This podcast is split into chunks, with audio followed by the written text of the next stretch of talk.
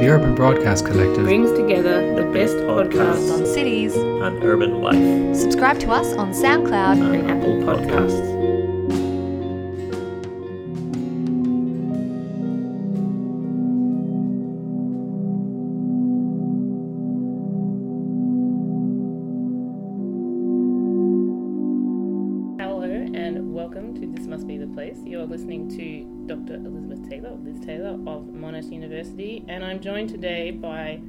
Several students at Monash Art Design and Architecture. I always have to try and remember the acronym. I know it's a good backronym, MADA, and then I'm like, what's the A again? anyway, we have several students today, as well as I'm also joined by Laura Aston. Welcome, Laura. Thank you very much. Or welcome back, I should say.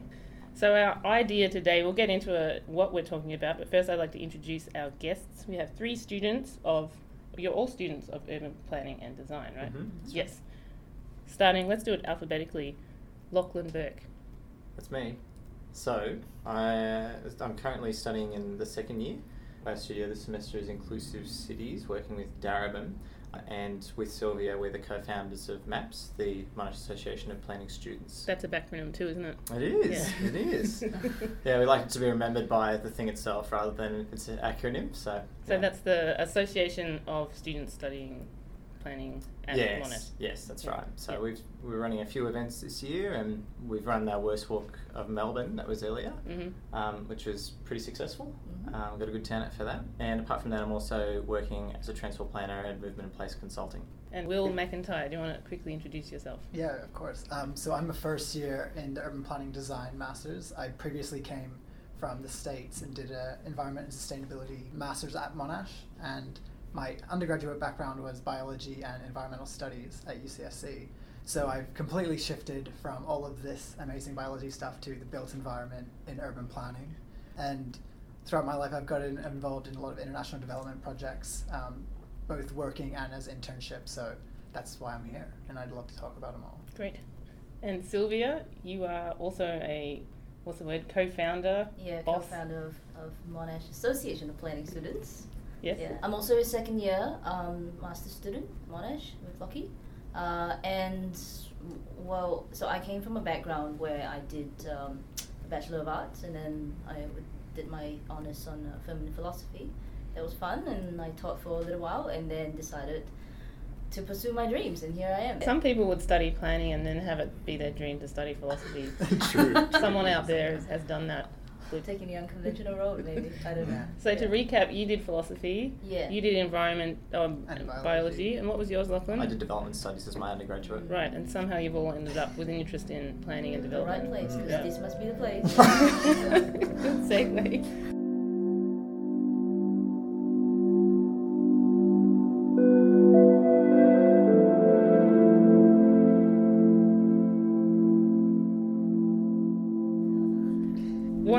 Events that MAPS is organising this year is part of what's called the Festival of Urbanism, which is coming up in early September. It's co sponsored by University of Sydney, Monash University, and the Henry Halloran Trust. And it's a yearly series of events, and um, usually it's talks and discussions, but MAPS this year is running something a bit different. Do you want to just, Sylvia, can you describe what, what the event at Festival of Urbanism So um, I think for MAPS we started off with events uh, where we held walks, and there were free walks that we talked about just any planning or social issues. And I think what we really enjoyed is that people from, you're not from planning, just people interested in their city just came, and they really enjoyed it, and we learned a lot from them. So, and Mm. we we thought of continuing that, uh, but we thought of also doing something a little different. So we, are, we were asked to um, work on um, the Festival of Urbanism and to come up with an event, and we thought we wanted to do a race instead, Mhm. uh, slightly faster than a walk. Yeah, Uh, definitely taking it up a level. yeah, definitely.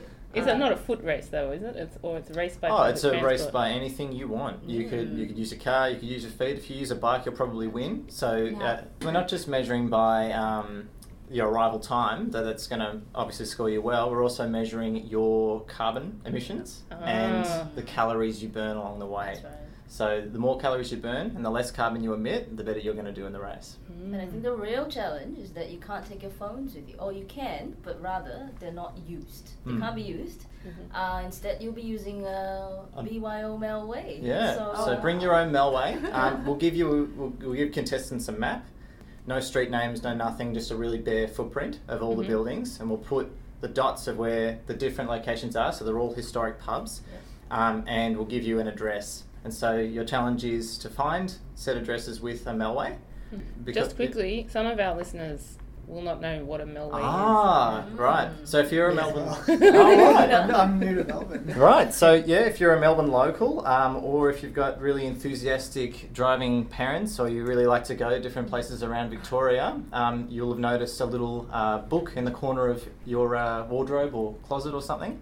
Um, you can pick it up, and it, if it has the word Melway on it with a nice red arrow, you know it's the right book. There's an edition every single year, and basically they're um, street directories that are show a, a lot of different things. They're probably the most successful maps in terms of getting a lot of information in one Mm. one area. Um, and so, avid driving fans and avid maps fans um, are lovers of these books. Often, people that have studied planning, people I've met throughout my um, working life, have a disproportionate tendency to have collected Melways. There you go. yep. So Rare editions and things like That's that. it. And so you'll need your own for this race. And so we're offering a promotion of uh, quarter the price off. Um, so if you sign up, um, and I think it's ten dollars, Yes. um, we'll email you straight away with a promo code so that you can get your own 2020 Melway um, at a reduced price. yeah, and we really want to thank Melway actually for supporting us Hmm. uh, in this race. So anyone can sign up to Yep, be a anyone race. at all. That's right. Yeah. So and you start where? You start at some. Federation Square, yeah. Alright, Um, yeah. And so it's teams of three to six, but if you haven't got yourself a team already, so, you know, it could be your, your workplace, could be your friends, could be your family, could be anyone, bunch of students. But if you haven't, um, we've also got a Find Me a Team team. Mhm. So you can find one on the day. We'll sort you out. How long do you reckon it will take to do this race? Well, Well, three. Yeah. that giving too much away? well, no, um, no, we could, we could say definitely that you probably would get it done in three hours. Can you ask people for directions? I guess. Absolutely. Yeah. You can Yeah. ask locals for directions. Right. Yeah. They probably won't know. Yeah. Yeah, you can rock up in the suburb and, you know, look for it. There's any number of ways you could tackle it. Yeah. Mhm. And Yeah. what's the prize apart from you know getting to know your city better and Yes, that's stuff? right. Yeah, So our, our grand prize is for the winning team. Every member will receive a fifty dollar pre-topped up Myki, so free travel for about a week and a half. Mm. The next team will win forty dollars, and the third team will win thirty dollars of a Yeah. Myki. But you know, the whole cliche, everyone's a winner. Um, That's right. Because towards the end, at our end point, everyone gets a free cocktail reception. Yeah. Ah. So food, food for all. Just got to find it. right. That's right. I guess that is the prize, isn't it? If you know where you're going, you're going to get food at the end of it. So that's the maps. What's the name of it again? The urban orienteering or Quick Quick maps. Quick maps. Is that have, does that have reference to something? Quick maps. I think in this it refers to whipping out your street directory as fast as you can, frantically going ah. ah Yep, yep. And you know the number. I mean, I when I was first living in Melbourne, my whole life fitted on the red pages of the Melways, which is the inner suburbs part of the Melways. Awesome. And when I can't almost remember it was like page twenty eight or twenty nine. It's like if you wanted to go to a party or you're thinking about renting a house or something, it's like no, it's not even on page twenty nine. wow. It was like the edge of the known universe.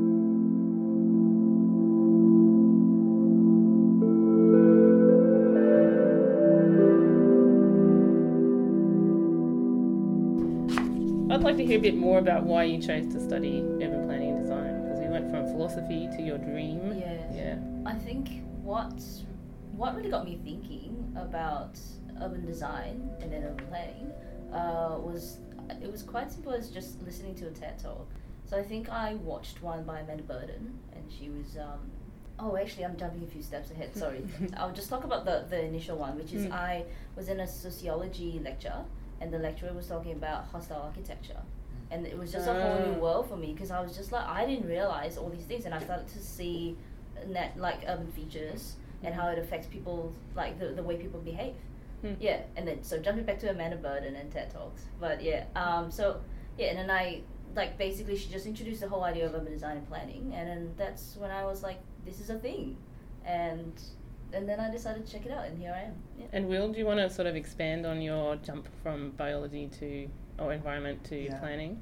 Yeah, so initially I went Not a huge jump, I guess. but Yeah, it's not a huge jump. Uh, In the context of my undergrad, I started off as a pure biology major. Mhm. Um, and then one of my internships was when I went to Mongolia to look at um, air quality and was almost employed in a development firm there. And I Hmm. realized, like, oh, I don't want to be in a in a lab for the rest of my life. I want to be working where I love working. And I realized, like, oh, I could do environmental studies because that's a kind of in the school that I was doing. It's a lot of combination between how the environment interacts with um, humans and everything else and economics. And part of that, and then I also my just I lived all in um, all these different countries, and the internships I did mainly dealt with international development. And I looked going, well, I can't really apply all these environment interventions like solar panels and green roofs and reticulated water and uh, uh, wetlands all through cities if I have no idea how a city works. Mm. And I would I just realized I'd be doing more harm than good to both the environment and um, people living in these cities if I just kind of forged ahead and just like ah plonk all of these green things in there. And I was just like, well, I need I need these skills, Mhm. and so here I am. Cool. So it's both it's sort of scaling up. Yeah. Yeah. Yeah. Definitely. I certainly empathise with that sense that you need to know how the city works and how planning works Exactly. to be able to implement anything. I'm also an environmental engineer, and now I'm studying public transport Yeah. and uh, having an understanding of how to implement things that target, you know, making our cities more sustainable. You do need to have an appreciation of how planning works, Yeah. how it gets done. So I'd be Yeah, interested definitely. to ask you when you reach the end of your studies if, if you've uh, come to a new understanding Yeah. or you feel more empowered to be able to go and actually implement these things. I wonder if I'll have more answers than questions. Mm, because That's what I'm currently there's a worrying. I'm, I'm hearing this and I'm worrying a little bit. It's like Yeah. I try to resist it, but there's a tendency within planning education to sort of reach the conclusion that it's all very complicated Yeah. more research needs to be done, Yeah. so, which isn't exactly Yeah. practical. So uh, part of the idea of today's podcast, as well as introducing maps and Yeah. the uh, Quick Maps race and the Festival of Urbanism, was the tie-in to another event at the Festival of Urbanism, which then will allow um, segue to you, Lachlan. That's the sound of me unfolding this ridiculously large pamphlet, which is also like a throwback to Melways. Um, you know, like when we had to get people had to read the newspaper on a train and like fold Yeah. the whole thing Oh. out. That's the pamphlet for the Festival of Urbanism. One of the talks is donor-driven tsunami housing in Sri Lanka: resident outcomes and experiences. So it's going to be a talk by a guest uh, visiting scholar from Sri Lanka. Name? Can you pronounce it, Lachlan? Yeah, Rangajeewa. Yes.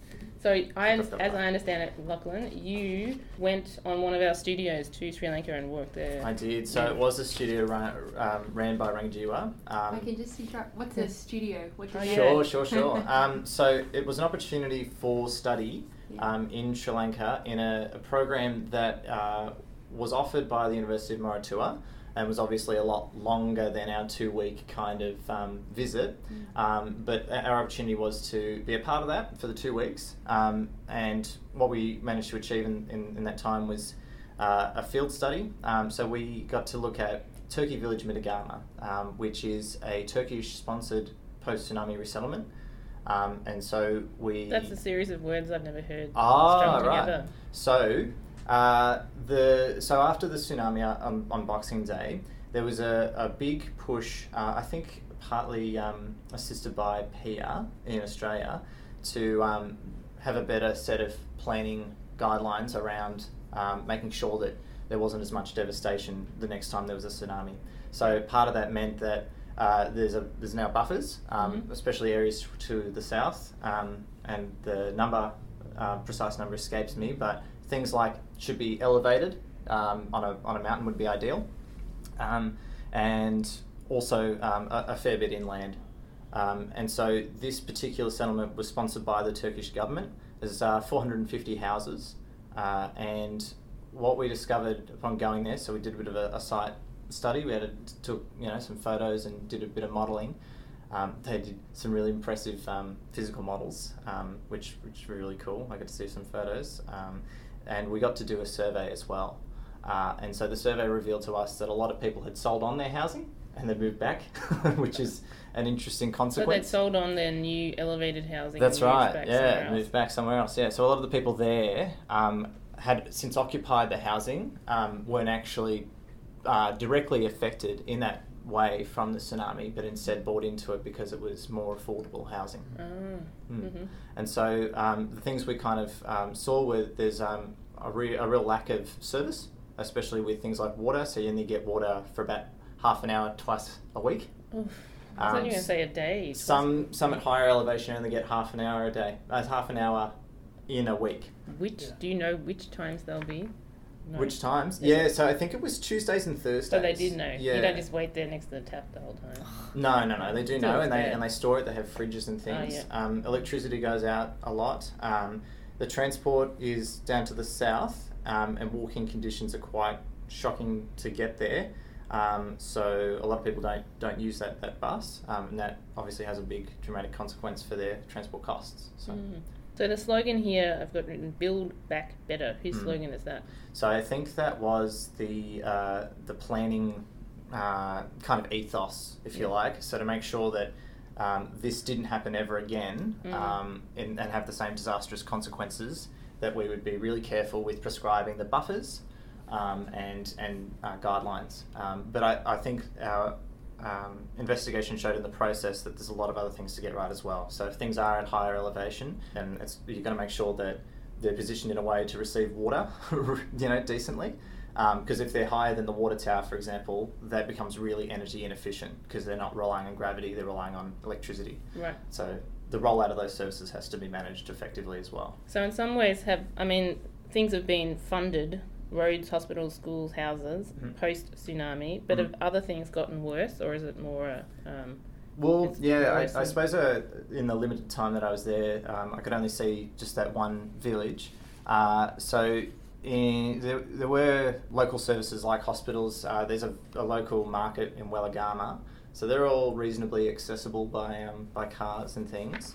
Um, but I suppose like the whole, I think what you're getting at, like the whole paradigm or the whole dynamic is quite difficult for people to get used to. I suppose that's partly the reason why a lot of them just sold on their houses and went, you know, I'll go back to the lifestyle that I. so they went back to Mm. what is officially a buffer zone. Well, that- so yeah, they sold on. So they got their house um, Mhm. compensated because of you know um, that they lost their their last one, um, with an understanding that they would stay there, and uh, instead um, they decided that it would suit their lifestyles more conveniently if they were able to sell that house on.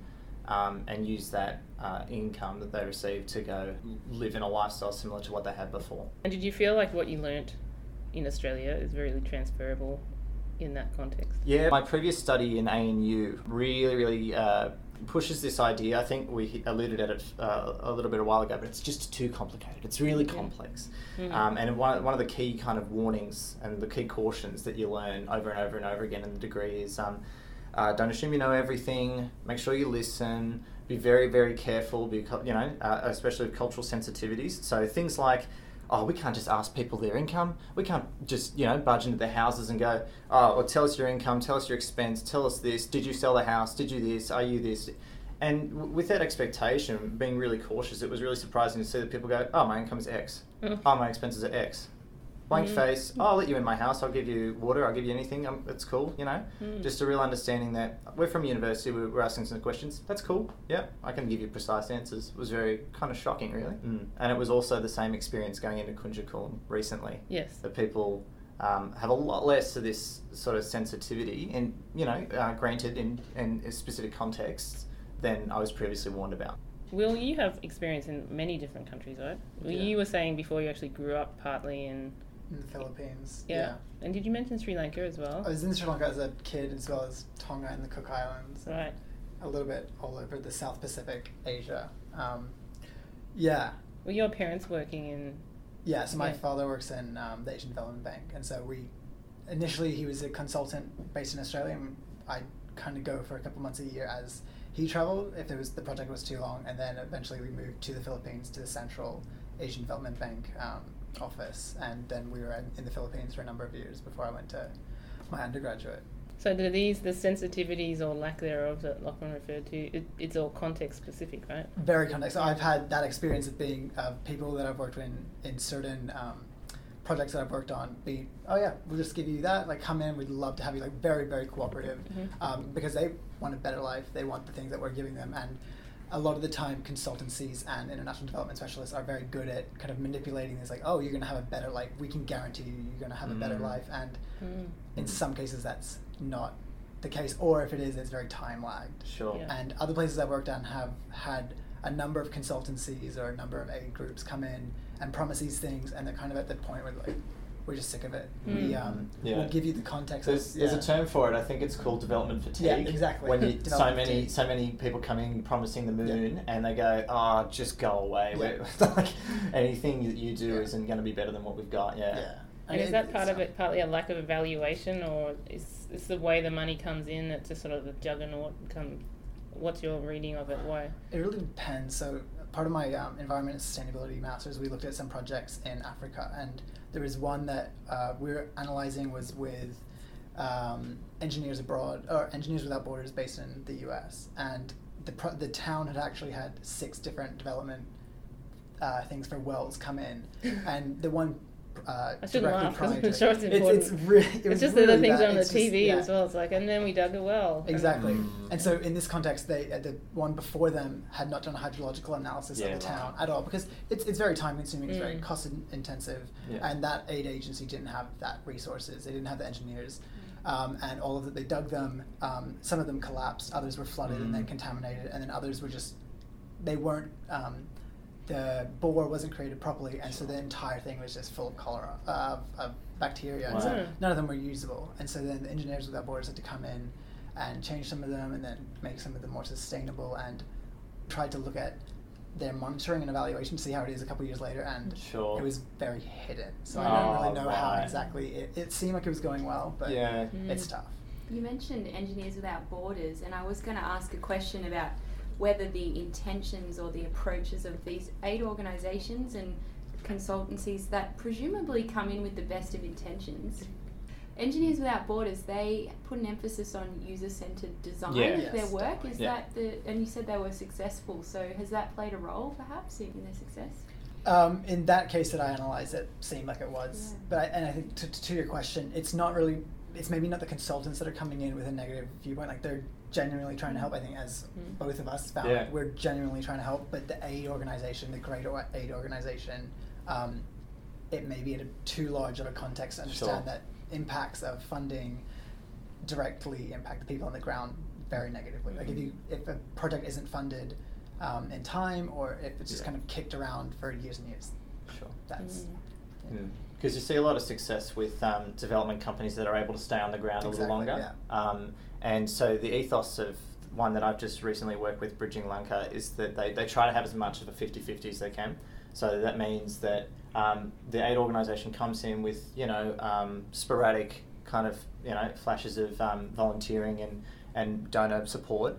Um, but what they try and establish is 50% of um, staff from the local area, volunteers from the local area, committees um, that are going to deliver the projects from the local area in their own communities. So, for example, with the Coolum project, the urban improvement project in Mannar, um, one of the first priorities is to get a, a committee up and started and Mhm. give um, a local contract to someone who's, who's got the skills within the, the village because we're going to come and go. Mm. But at least if there's some kind of um, community run um, accountability, then it's got some. definitely. Yeah. the community engagement, community ownership, to, is from what we found like is the most important aspect of that project. So the Engineers Without Borders one, they were actually contacted by a, um, a women's group in that town who were taking charge of the water because they're just kind of sick of it. They're like, Mm. Oh. we can't deal with this contaminated water anymore. And they contacted the Engineers Without Borders, and basically they started setting up this women's water committee, and it seemed like it was working highly successfully in other projects that I've worked Excellent. in.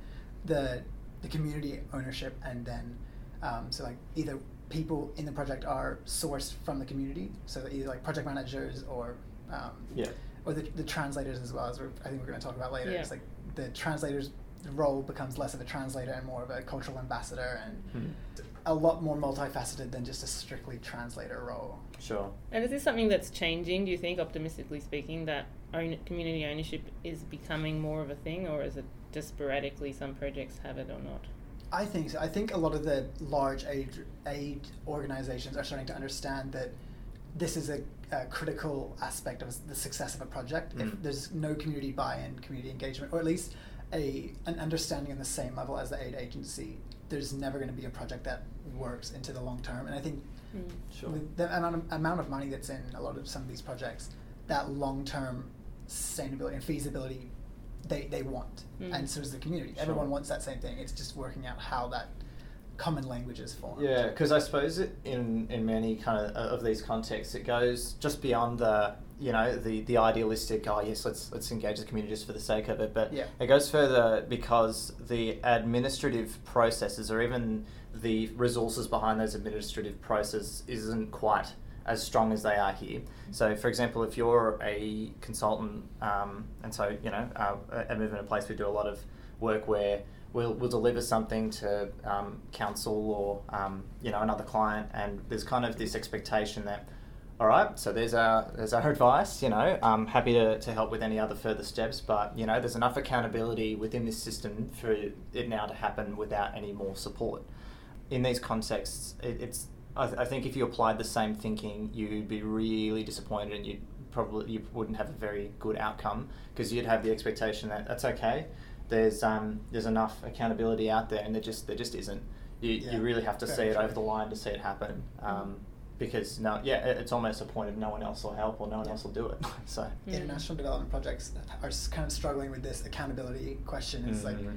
when you have six different nationalities co- working on a project of like the funders from one country, the, de- the actual development agencies from another, the consultants are from another, the contractors are from a different country, Yeah. working in a community in one country that's made up of different community, uh, different nationalities within that community. Who's in charge of That's what it. happens? Yeah. And it seems to be an, an industry, if that's the word, that's um, propelled by almost a, uh, a compulsion to hide stuff like that because it's it's a good news story most of the Yeah, time. That's well, how you get money come in. That's it? right. Yeah. Well, I mean, there is definitely that um, that uh, what would you call an outcomes kind Yes. of Mm. focus. Um, and so, and you're, you're absolutely right. You know, it's easier to to say, um, you know, donate us, invest in us because we'll give you a good return, not in the sense that you'll get your money back, but you'll get the sense of you get to feel good because we get the job done, and here's Yeah, how we have all these indicators. But that's not necessarily bad Yeah. as an approach, but um, you know, like I think I think what we're alluding to is that um, you know, um, there's more to it. Yeah, it's very complex. Yeah, yeah, yeah, yeah. about. So it, it strikes me that, say, like if it's true that greater community ownership is important and that's increasing, they almost the organisations have a bit of a catch twenty two. They don't want to admit that the way they were doing before didn't work necessarily, so they have to come up with a way of spinning it, if that's the Mm. way. Yeah, Um, it's a bit. yeah, Yeah, it must be a bit like that. Yeah. Mm. It depends on the. There's always been, from my point of view, there's always been a, an emphasis on community development with certain people within aid, aid Mhm. organizations. There's always champions for Yeah. a future and more progressive way of thinking, and Mhm. it's as those people move throughout the development sphere, whether that's getting implemented or not. So someone may go, "We're going to do this community development. It's going to be an amazing project," and it starts getting that those legs under it, and then unfortunately they may have to move because they also Sure. want a career trajectory. That's it. And then it goes on to a next person who also wants to go, well, I want my career to be better and beneficial, and I want to propose my own new project. So this project kind of gets sidelined, Mhm. and the funding starts to slowly dry Sure. out. And then the champions who are leading this amazing progressive thing kind of just gets put to the wayside, and then rubber stamp finished, Yeah. but left unfinished on the ground. And Mm. Yeah. yeah, And what's the main thing really that that development organisations bring into this context? They bring money. They bring skills. Is it knowledge? I But- mean, what's the what's the real? Yeah. Big question. Hey. yeah, Um, depends on the people working on guess it. you guys Right. went uh, to offer yourselves as a resource, and Yeah. that's what. We, we did a calculation of um, what, what would it look like if the volunteer hours were costed. so we just applied our, our Yeah. consultant charge out rates, and it's Yeah. like, wow, well, I feel really good now. You know, um, I have to say that the ones that I've uh, ever been a part of are ones that are well are either committed to a short-term project that they finish, Mhm. or the one recently is one that's just there. It's always there. It's it's always looking for projects to do. It's got a base in Mannar. People come and go, um, but there's a local staff which is always present. Yeah. There's local committees that are always there. Um, so uh, I don't know. I, I have to say that I'm I'm way into that kind of a space where you can see things getting done, Yeah. um, and you can be a part of things getting done. I haven't been. I, I wouldn't know. I haven't witnessed or been a part of ones where you know things fall by the wayside or things don't get done because. And do you learn from the experience? Yeah, You're going- definitely. yeah. Um, yeah, uh, listening and just really not expecting things. You know, Um, and when you leave, you've you've all like uh, with this last one, it was really just uh, oh, I, f- I feel like I just need to stay there. Like I feel like I've got to do way more stuff. Yeah. And um, you know, uh, the the people with me, the directors, they're uh, kind of say you always feel like that. You'll Yeah. always feel like you know there's more you could be doing. So maybe I got to go back.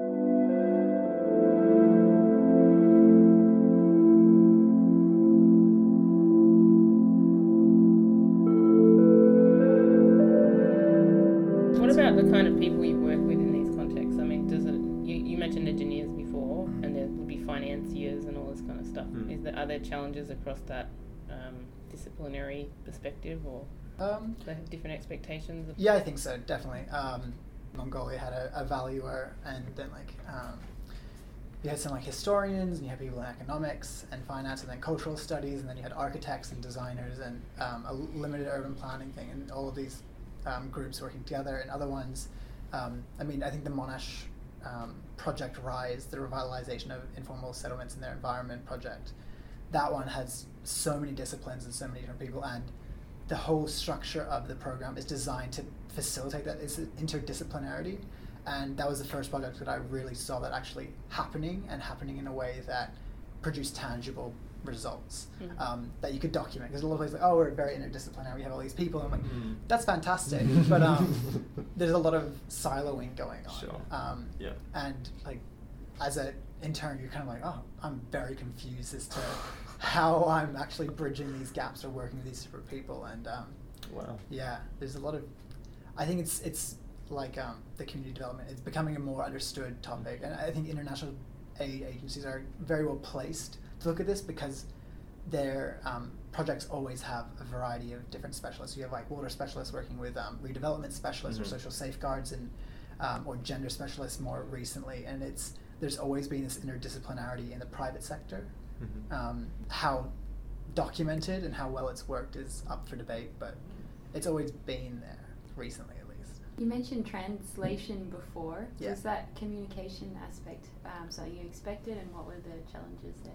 Yeah. Um, so in, in, for the Rise project in Indonesia and in Fiji, we had some community translators, and we had people. We already had contacts in each of these countries who spoke the languages that we were working in, and but we did a lot of community visioning, and getting um, the locals to kind of express to us what they want and how they um, want the community look like and the problems that are happening. It's very difficult to do across the language barriers, especially when you have thirty people Mm. translating through one translator. It's difficult to do when Sorry. there isn't a language barrier. Yeah, well, that's exactly. exactly right. Yeah. Exactly. Yeah, because I think so. The first trip that I did earlier this year with Sri Lanka, um, our, our last task was to do a reflection, and I, I Mm. historically hate doing reflections because fun. But my whole thing was, um, ah, is it culture? Uh, yeah, a little bit. Is it language?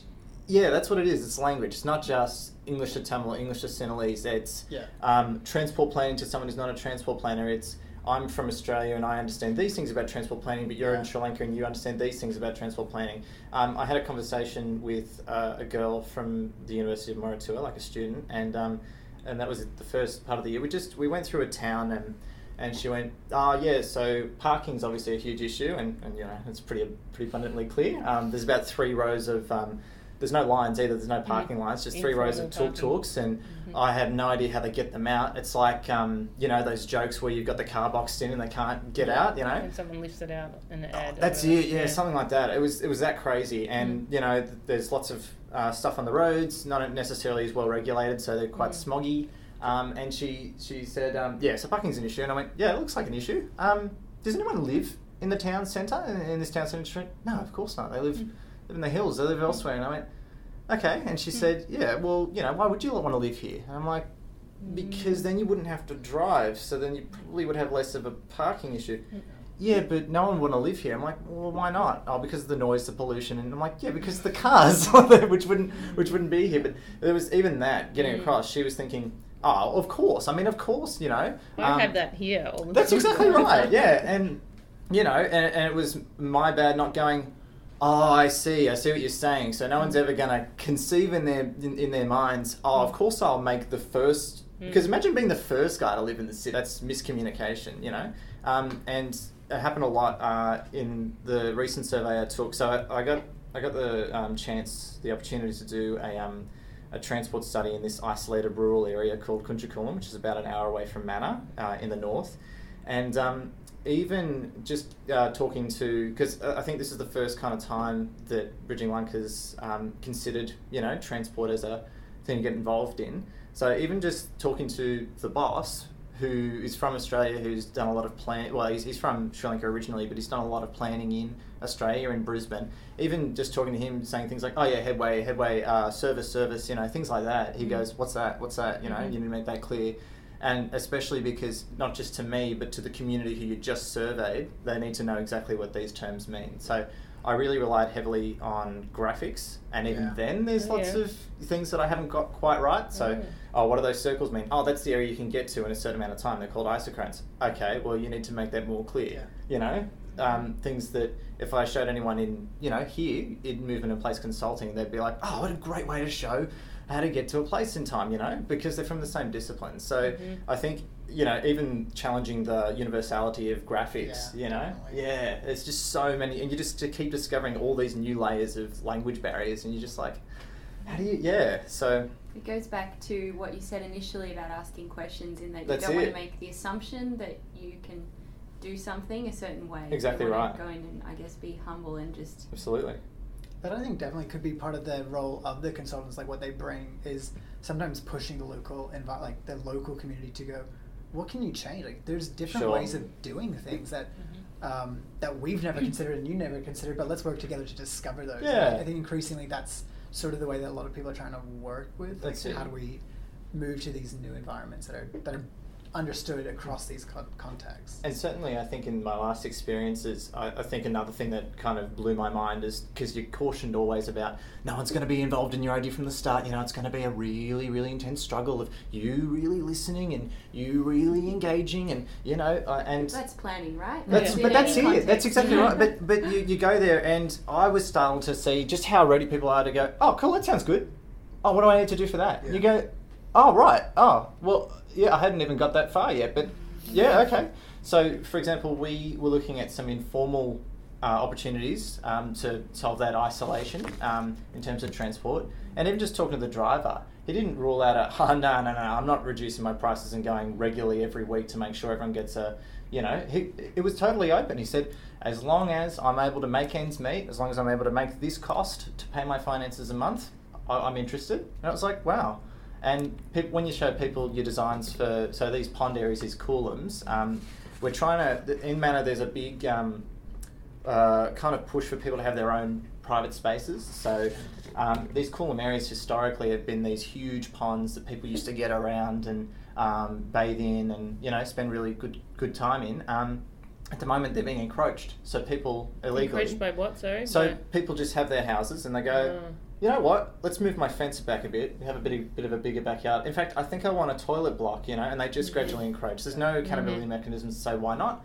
And it's kind of not in the paradigm to think, no, that's a public space. I'm going to leave that because it's, if you, you go there, you go, this isn't a public space. You know, it's just just a big water area. You know, and when it dries up, it's like it's just land. So we're trying to really, you know, get get that kind of thinking of no, no, no. If we all move our things back and we beautify the area, you'll want to be here. You'll want to spend time and share it with other people. Like that's you know, um, and they've done a, a pretty decent job with a few of them. UN UNOPS has helped with one as well. Um, but even when you show people the design and say this is what it could look like, people are on board. People are like, oh righto, okay, what do I need to do? Well, if you push your fence back, that'd really help. Okay, I can do that. Um, you know, we can even pay you to offset the costs a little bit because we know it's not cheap to put a concrete wall back. And they go, yeah, that sounds good. Not all the time, but way more than I would think possible. So, what have been the main takeaways or the changes that you now want to implement through your planning, studies, and undertakings from these experiences? Um, I suppose with Darebin, um, I'm especially keen to continue to hone my graphic skills to see just how far I can push, you know, the universality in terms of especially the discipline. Because if you think about a picture, um, it already, you would hope, um, gets past the barrier of, um, you know, linguistics. Jargon Y- and- well, yeah, you'd hope, you know. Um, so it, it, it, you'd think that the first step would be that someone from any other country could look at it and go, "That's a heat map. What is what is the heat map for? Heat maps for heat." you know, for example, it's like, "Oh, that's pretty easy. Red means it's hot. Blue means it's not hot." whatever language the word hot is doesn't matter, you know.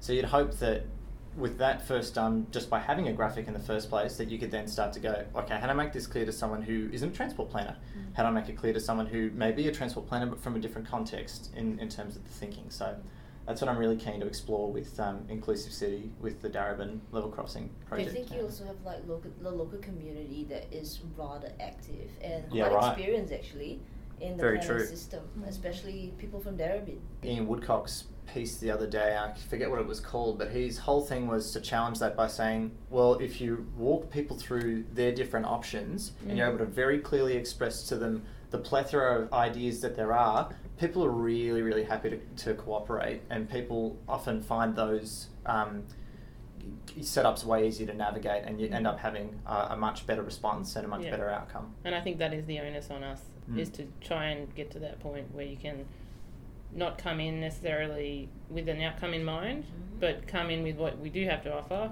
perhaps a bit more perspective, who knows, Mhm. knowledge, um, and can we walk it through, walk people through it, not manipulate them Yeah. through it, but Yeah. actually try to get a shared vision of what we want rather than adversarial. Mm. As funny as I find those, my whole bread and butter is Oh, I know. I documenting love it. I terrible work. fights. but yes, I agree. Car it can be, ca- can and should be done better. Yeah. To wrap things mm, up, Will, did you have a, a takeaway from what you've worked on overseas? Yeah, I I think the Rise one really showed me the the need for interdisciplinarity, and then some of the work that I was doing in the the last semester on, we did a looking at colonization on Mars, and so it really struck home for me that there's there's a lot of potential future um, solutions that we can do, and there's so many different specialists and different ways of knowing, and there's a way that we can put these into we can implement these in a lot of different countries but we need the information and knowledge to be out there. And th- th- there needs to be translation of, of actual translation of words but also of knowledge between all these groups between separate organizations with, and then within our own teams. Like you can't have an engineer working in, and engineering and not explaining to the ecologist what actually is going to happen um, so that's something that I'm like would really love to see more of in the international development and something that I'm working on as my own um, academics is like making sure that we kind of know how the broad scale of international development and then implementing that. What do we have in cities like Melbourne that we take for granted that y- you realise more? I mean, water is the one that's springs Data. to mind. Data. Okay. Not having to ask every single person. Having secondary data. Yeah. And Having you- a, having a yeah census every few years. Yeah. Yeah, yeah, that's just a given here. That's really well, nice. it's not a given, or That's No. true. That's it. Yeah, yeah, not everyone. really but it nice. is very important. Yeah. and we Yeah. keep It's really advocating nice. for it. Uh, for me, it's a public transport. Like Right. even just coming from the US, like my school didn't have a very robust public transport. Like I couldn't go to San Francisco from my school Mm. Wow. on public. It would take me three or four hours. And by how far transport. was it? Like Uh, physically? le- less than Clayton to the city. wow. But but yeah, so it's that's something that I like. I love about Melbourne. I'm like, oh yeah, I can actually take. I, I don't own a car, so I'm just like public Mm. transport everywhere for all of my daily needs and everything, and it works perfectly. But I could not do that in the states. It would just it's prohibitive, and all throughout Asia, it's it's for people who do. There's there definitely is informal public transport solutions, and yeah, it's it's fascinating. Yeah, we do do something right. I think our other American guest, remember Laura, Nick, he was like, he came from somewhere that. He's from Boston, Yeah. and Yeah. it's refreshing to Mhm. hear that we do have a public transport system that we shouldn't take for granted right. because Yes. often we do complain about it. And, Yeah. and Monash is a unique g- global university with um, somewhat difficult access out to the Clayton campus, Mm. but uh, it's good to be reminded that Yeah. we've got a network that you can Exactly. get around Yeah. on if you want to. It's it, and one that you don't necessarily that isn't necessarily working on whether they make back everything from Yeah, fares. definitely. Yeah. Mm, Very much. mm, having it still understood as a public, Yeah, at least that's in part, Yeah. system. Yeah, these are things that can be taken away that we do take for granted, I suppose. But then I guess the challenge is how do you actually transfer that kind of Yeah. shared, or what would you call it? It's Mm. more like an institutional commitment to something. Sure. You can't come in as an individual and Yeah. give that to people, but Yeah. I'm also thinking, could we have some people from Sri Lanka come here? Oh, guess we're having our talk, our speaker at the Mhm. Festival of Urbanism, but I would like, you know, a group of Sri Lankans to come here and tell me how to improve my house. That'd be awesome. Because Yeah. I'd probably learn a lot. Ask you some Yeah. questions about your income and I'd rather, I'd rather Yeah. pay them. though, That'd feel a bit weird. Otherwise, Yeah. any other things we'd like to add before we wrap up? Nope. All right. great. Um, so thank you to Lachlan Burke, Thank you. Will McIntyre, Sylvia Tongs, and of course to Laura, my co-host. Always a pleasure. So, if you want to find out more about post disaster recovery in Sri Lanka, you can attend one of the talks at the Festival of Urbanism this year. It's starting on the 2nd of September. I can't remember the date of the Sri Lanka one. But the I think it's on the second. all right, on the 2nd of September, festivalofurbanism.com if you want to find out more. And if you want to go in the MAPS or Urban Orienteering contest as well, you go to that website as well. That's on the sixth. Is it the Seventh of September on the Saturday. Yep. Saturday the seventh of September. Yes. Okay. I'd love to do this MAPS race in Sri Lanka as well. All right, thanks again for joining us. Thank you. Thank you. You've been listening to This Must Be the Place.